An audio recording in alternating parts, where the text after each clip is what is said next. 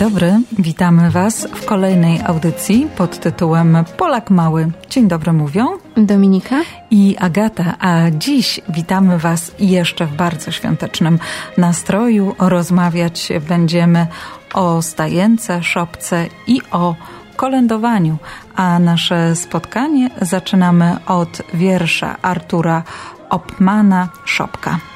Chodźcie no bliżej, kochane dzieci. Patrzcie, tu gwiazda nad szopką świeci. Ona to, złocąc niebieskie stropy, wiodła trzech królów do biednej szopy. Śpiących pasterzy blaskiem zbudziła, do stóp Jezuska zaprowadziła. A teraz stoi i jasno świeci. Więc pójdźcie tutaj, kochane dzieci.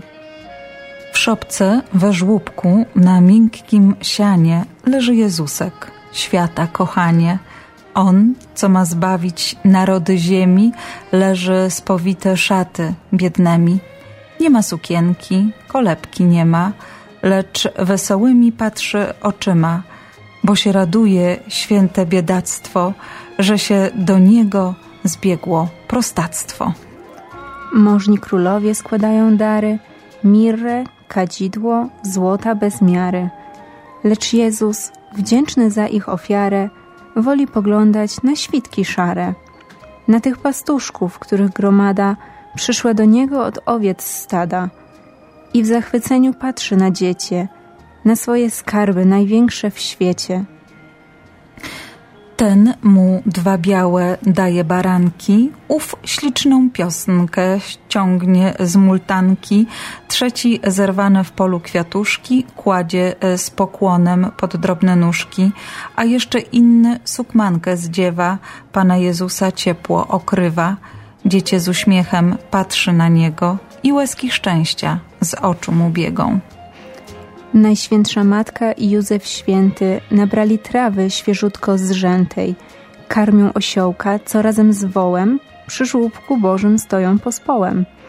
Ciepłym oddechem dobre zwierzęta ogrzały dziecku nóżki, rączęta i one wiedzą, że owo dziecię przyszło, by cnotę czynić na świecie.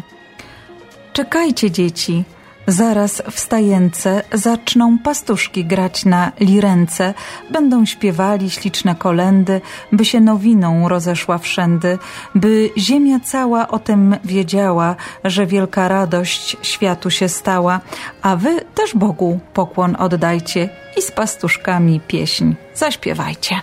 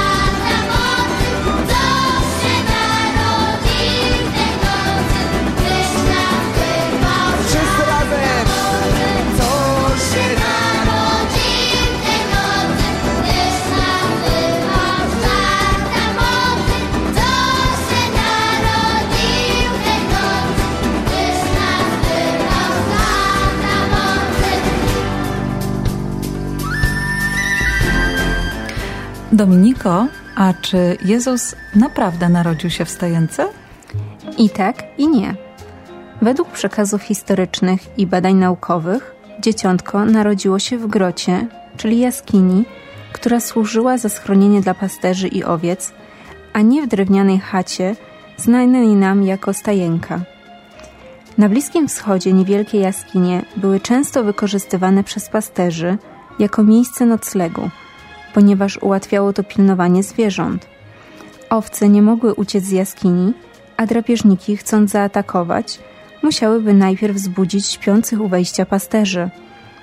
Nasze wyobrażenie stajenki betlejemskiej wzięło się stąd, że w Europie wypas zwierząt wyglądał nieco inaczej niż na Bliskim Wschodzie i szopki pasterskie były raczej drewnianymi chatami. Dlatego też za stajenkę łatwiej nam było przyjąć szopę niż jaskinię. A dlaczego Jezus urodził się tak daleko od swojego domu? Gdy miał się narodzić Jezus, administracja rzymska zarządziła spis ludności. Wszyscy obywatele musieli udać się do swoich miejscowości, z których pochodzili, i odpowiedzieć na pytania urzędników. Dlatego Józef, który pochodził z Betlejem, musiał wraz ze spodziewającą się dziecka Maryją opuścić Nazaret i udać się w daleką podróż. Po przybyciu na miejsce okazało się, że cała okolica jest przepełniona ludźmi przybyłymi na spis. Nie było ani jednej gospody, która by mogła przyjąć podróżnych. Jedynym miejscem, w którym Józef z Maryją mogli się schronić, była grota pasterzy, w której kilka godzin później na świat przyszło dzieciątko Jezus. Kogo jeszcze dziś możemy zobaczyć w szopce? Oprócz najważniejszych postaci, czyli dzieciątka, Maryi i Józefa, w szopce pojawiają się anioły i pasterze, którzy jako pierwsi usłyszeli o radosnej nowinie i prędko przybiegli do stajenki. W radości uczestniczą również zwierzęta, wół i osiołek, ogrzewające dzieciątko, owce pasterzy i najróżniejsze ptaki. Nad szopką lśni gwiazda betlejemska, za której blaskiem podążają mędrcy ze wschodu i którzy dołączą do świętej rodziny już za kilka dni. A kto jeszcze pojawi się w szopce, zależy od Was. Wszyscy są zaproszeni.